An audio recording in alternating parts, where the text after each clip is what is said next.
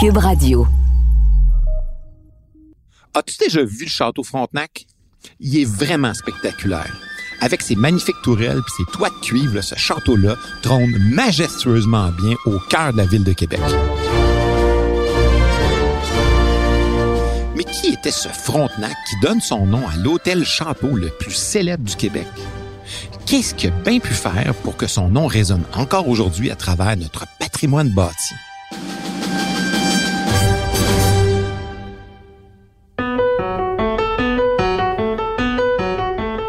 C'est l'histoire, c'est pas comme la date de péremption sur les aliments dans ton frigo. Tu vas pas te transformer en monstre si t'en manges un peu. Puis bien souvent, tu te rends compte que ça peut être bien le fun. Ici Martin Landry, je suis professeur d'histoire. T'écoutes le balado. Passez de la cette.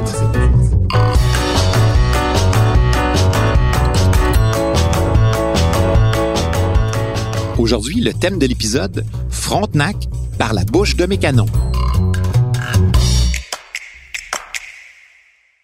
En mille six cent soixante et un, le roi de France, Louis quatorze, accède au trône et il décide d'assumer personnellement tous les pouvoirs sans l'aide d'un premier ministre. Il met en place, dans sa colonie de la Nouvelle-France, une nouvelle structure de pouvoir que nous appellerons le gouvernement royal. Désormais, la colonie est sous l'autorité du roi, de son ministre de la Marine, puis d'un gouverneur et d'un intendant. Le gouverneur et l'intendant, eux, gèrent la Nouvelle-France directement de l'Amérique. Ils vivent dans la vallée du Saint-Laurent, à Québec. Cette gestion-là, à deux têtes, nécessite une très étroite collaboration entre ces deux personnages-là. Si la collaboration est généralement cordiale, certains gouverneurs vont, du fait de leur caractère bouillant, entretenir des relations pour le moins tumultueuses avec leur intendant. Ça va être le cas du gouverneur Frontenac, qui va être gouverneur de la Nouvelle-France pendant près de vingt ans.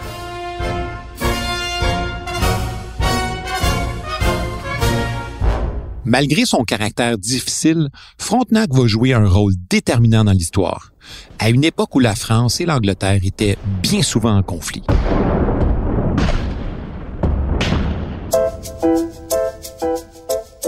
En mille six cent soixante-douze, avec le début de la guerre avec la Hollande, le roi Louis quatorze délaisse quelque peu le développement de la Nouvelle-France. À cette même époque, deux administrateurs coloniaux compétents, Jean Talon et Rémy de Courcelles, rentrent en France. Il faut savoir que l'intendant Talon avait très largement contribué à l'essor économique et démographique de la colonie et que le gouverneur de Courcelles était venu mettre un terme aux menaces militaires avec les Iroquois. C'est dans ce contexte-là de changement que le comte Louis de Buade, de Frontenac et de Paluau... Attention, là, ça s'invente pas un nom comme ça. Nous, on va l'appeler Frontenac, ça va être plus simple. Il va devenir le nouveau gouverneur général de la Nouvelle-France. Frontenac, donc, c'est le fiel de Louis treize, rien de moins. Il est entré tout jeune au service du roi de France dans l'armée française. Il est marié avec une certaine Anne de Lagrange, la fille d'une riche famille très proche de la famille royale. Mais ce mariage-là n'empêche pas Frontenac d'être véritablement criblé de dettes, parce qu'il faut savoir que le personnage aimait bien vivre au-dessus de ses moyens. Tellement criblé de dettes qu'il était poursuivi par plein de créanciers. La solution à ses problèmes d'argent va lui venir du roi. Louis quatorze en personne va le nommer gouverneur général de la Nouvelle-France en mille six cent soixante-douze. Ce poste-là, de gouverneur en Amérique, lui accorde une belle rente de vingt-quatre mille livres par année et surtout empêche ses créanciers de saisir ses biens en France. C'est dans ce contexte-là qu'en juin mille six cent soixante-douze, Frontenac fait voile vers la Nouvelle-France. Il laisse derrière lui sa femme qui veille à ses intérêts en Europe. Sitôt débarqué à Québec, le caractère autoritaire du nouveau gouverneur ne met pas beaucoup de temps à s'imposer. Il déstabilise plusieurs marchands puis de nombreux administrateurs coloniaux. Il brusque souvent son intendant et il se met rapidement à dos l'évêque de la Nouvelle-France, Monseigneur de Laval. Il faut dire que pendant les trois premières années de son mandat, Frontenac se met le nez dans des responsabilités qui sont normalement sous l'autorité de l'intendant. S'installe bien rapidement une petite bataille de coq entre lui et l'intendant du Chêneau. Une des sources de conflit est liée au commerce des fourrures. Par exemple, en mille six cent soixante-treize, Frontenac confie à Cavalier de la Salle la très délicate mission de construire un fort au lac Ontario. Ce fort-là doit être stratégiquement bien positionné pour favoriser la croissance du commerce des fourrures. Bien, Cavalier de la Salle va réussir. Le fort va être baptisé Cataraqui, mais il va rapidement changer de nom pour devenir le Fort Frontenac. Pour avoir réussi cet exploit, La Salle va obtenir des lettres de noblesse du roi et le titre de seigneur de la région du fort en question. Aujourd'hui, ce serait la région de Kingston en Ontario. Il faut savoir que l'octroi de terre plus à l'ouest à Cavalier de la Salle, ça a fait bien des mécontents, particulièrement chez les marchands de fourrures de Montréal. Certains, comme le gouverneur de Montréal, François-Marie Perrot, vont dénoncer ce privilège jugé déloyal. Perrot va ajouter son nom à une belle longue liste d'administrateurs coloniaux qui ont critiqué très ouvertement les décisions de Frontenac. L'opposition de Perrot va même lui valoir de purger une peine de trois semaines dans une prison de Paris, à la célèbre prison de la Bastille. Mais dans une cellule plutôt confortable, qu'on se le dise. En plus des marchands, Frontenac est en discorde avec le clergé. Un des problèmes, c'est la vente d'eau de vie aux Autochtones. Ben, la vente d'alcool. Les congrégations, mais en particulier les Jésuites, s'opposent à la vente d'alcool aux Premières Nations. L'évêque de la Nouvelle-France, Monseigneur de Laval, fait même de ce commerce-là un péché mortel. Il menace ceux qui en vendent aux Autochtones de leur refuser les sacrements de l'Église.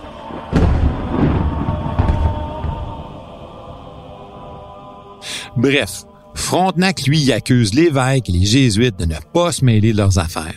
Encore en chicane, notre ami Frontenac. Malgré tout ça, le gouverneur Frontenac s'entête à échanger des fourrures contre de l'alcool, ce qui va même lui valoir une lettre de réprimande de son roi Louis quatorze. « Vous avez abusé de votre autorité en excluant des membres du Conseil souverain. C'est vous et non l'intendant qui êtes responsable de certains abus dans le commerce des fourrures. » En mille six cent quatre-vingt-deux, le roi est excédé par les plaintes. Il rappelle en France les hauts administrateurs coloniaux, dont Frontenac, pour les sermonner et aussi les remplacer par d'autres gestionnaires en Amérique. Mais tu vas voir, son absence va être de courte durée. Frontenac va réintégrer ses fonctions en Nouvelle-France à peine sept ans plus tard. Pendant l'absence de Frontenac en Amérique, la situation dans la colonie se détériore avec les Premières Nations de la Confédération des Haudenosaunee. Les Haudenosaunee, dans nos livres d'histoire, ce sont les membres de la Confédération iroquoise. Les Iroquois menacent donc de plus en plus les postes de traite des Français. Le nouveau gouverneur, celui qui remplace Frontenac, un certain Joseph-Antoine Lefebvre de la Barre, ne réussit vraiment pas à contrer la menace iroquoise. La progression des Français dans l'Ouest et les alliances avec des nations de ces régions-là provoquent la colère des Iroquois qui se sentent vraiment de plus en plus encerclés. Pour contrebalancer la progression des Français, ben, les Iroquois se rapprochent des Anglais, qui eux sont installés dans la région d'Albany sur la rivière Hudson. Pour te placer là, dans ta tête, c'est à peu près l'actuel État de New York. En plus, ces Anglais-là n'hésitaient pas à offrir des bien meilleures conditions de traite que les Français. À ce moment-là, une véritable lutte commerciale s'engage entre la Nouvelle-France et ses alliés et la colonie de New York qui, elle, est appuyée par les Iroquois. L'enjeu, le monopole des fourrures de l'ouest de l'Amérique, rien de moins. Par exemple, à l'été de mille six cent quatre-vingt-quatre, une expédition française de mille six cents hommes va être dépêchée pour reprendre le contrôle de toute la région. Toutefois, les troupes françaises sont décimées par la maladie et le manque de vivres. Joseph-Antoine Lefebvre de la Barre, le gouverneur, est même obligé de se replier vers Montréal. À l'annonce de ce lamentable échec-là, le gouverneur est rappelé en France. Il est remplacé par un autre gouverneur, le marquis de Denonville.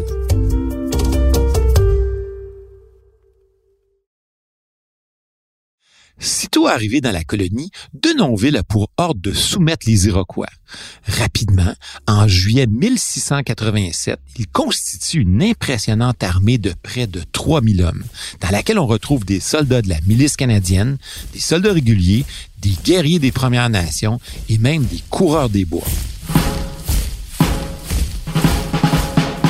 Cette armée-là marche en direction de l'ouest vers le pays des Sénéca. Cette nation-là, les Sénéca, sont considérés comme les gardiens de la porte de l'Ouest. Ils habitent la région de Buffalo aujourd'hui. Puis, il va y avoir un affrontement. Un affrontement qui va mener à une victoire rapide des Français. Avec un grand mépris et beaucoup de violence, Denonville va ordonner à ses hommes d'abattre le bétail, d'incendier les récoltes et de brûler quatre villages autochtones. Durant ces manœuvres militaires-là, les Français vont capturer environ quatre-vingts prisonniers Onondaga. Les captifs sont transportés en France et envoyés aux galères.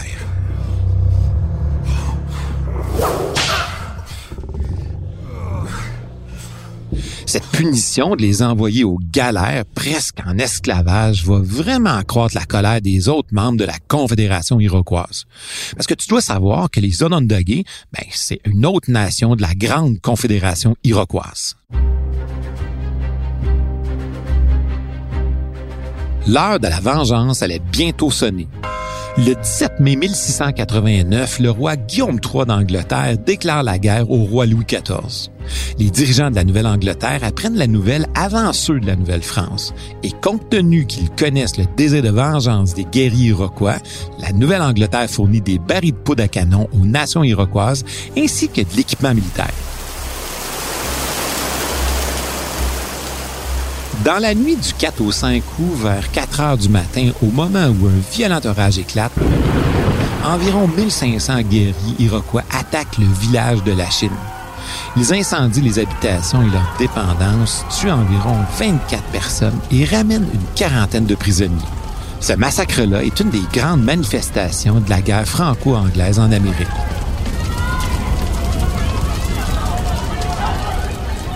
C'est quelque temps après ce tragique événement-là que Frontenac va faire son retour dans la colonie.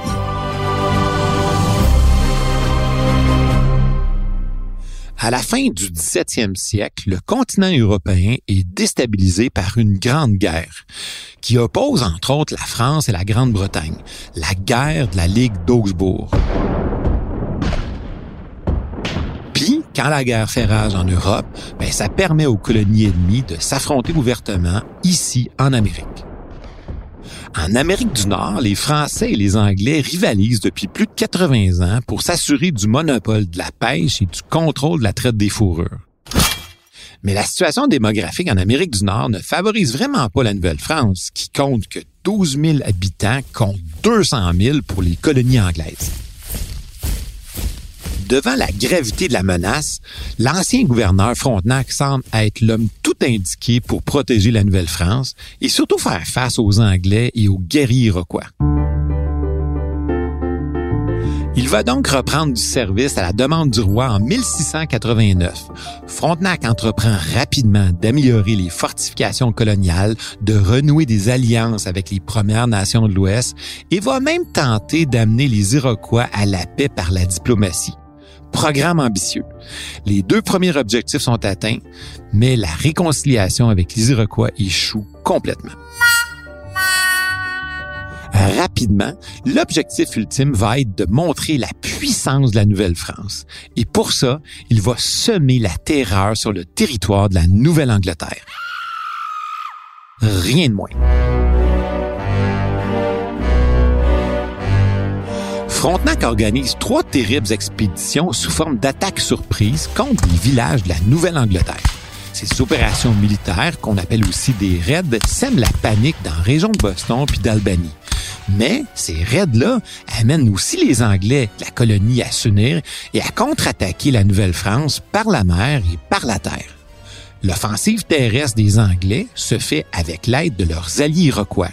Mais elle échoue lamentablement à cause d'une épidémie de variole qui fait environ trois cents morts chez les Autochtones. Reste maintenant l'offensive maritime.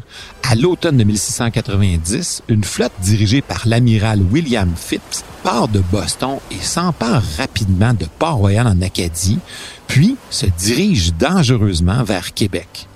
Le seize octobre, les trente-quatre navires de la flotte anglo-américaine et leurs deux mille hommes arrivent devant Québec. Le lendemain, l'amiral Phipps envoie un émissaire muni d'un drapeau blanc. L'homme porteur du drapeau blanc est amené les yeux bandés au château Saint-Louis pour demander rien de moins que la capitulation de la ville.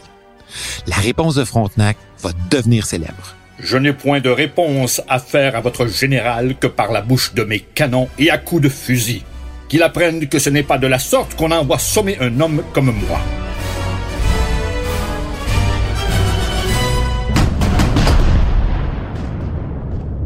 Un débarquement est repoussé à Beauport et le bombardement anglo-américain de la forteresse de Québec ne donne aucun résultat.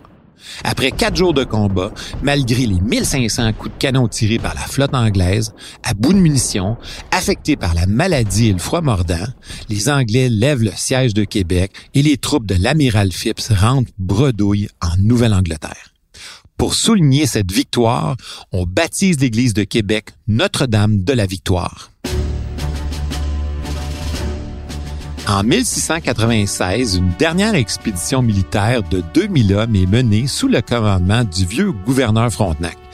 Imagine, il est âgé de soixante-quatorze ans et se fait même transporter en pleine forêt en chaise à porteur. Entre-temps, en Europe, la guerre entre la France et l'Angleterre se conclut par la signature d'un traité, le traité de Ryswick.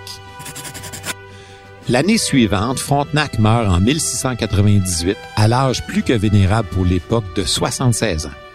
Il ne va pas voir la conclusion des négociations entreprises pour mettre fin au conflit avec les Iroquois. Bien que moins querelleur au cours de son deuxième mandat, Frontenac a constamment outrepassé ses pouvoirs pour tirer le maximum de profit possible du commerce des fourrures. Il est même allé jusqu'à utiliser des fonds militaires pour s'enrichir. En fait, le gouverneur Frontenac aurait peut-être été destitué de ses fonctions s'il n'était pas mort.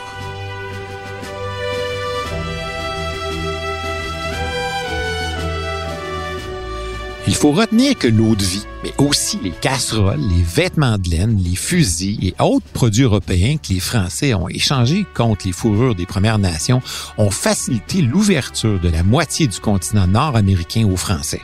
C'est dans ce contexte-là, plutôt particulier, que Louis de Buade, comte de Frontenac, gouverneur général de la Nouvelle-France, une des figures les plus turbulentes et les plus influentes de l'histoire de la Nouvelle-France, a laissé sa marque dans l'histoire.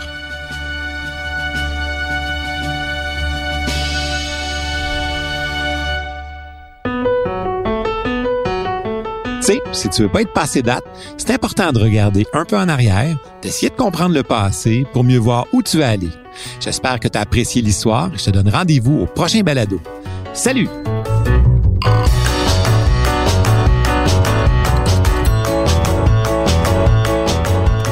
À la recherche historique, Raymond Bédard et moi-même, Martin Landry. Au montage, Philippe Séguin.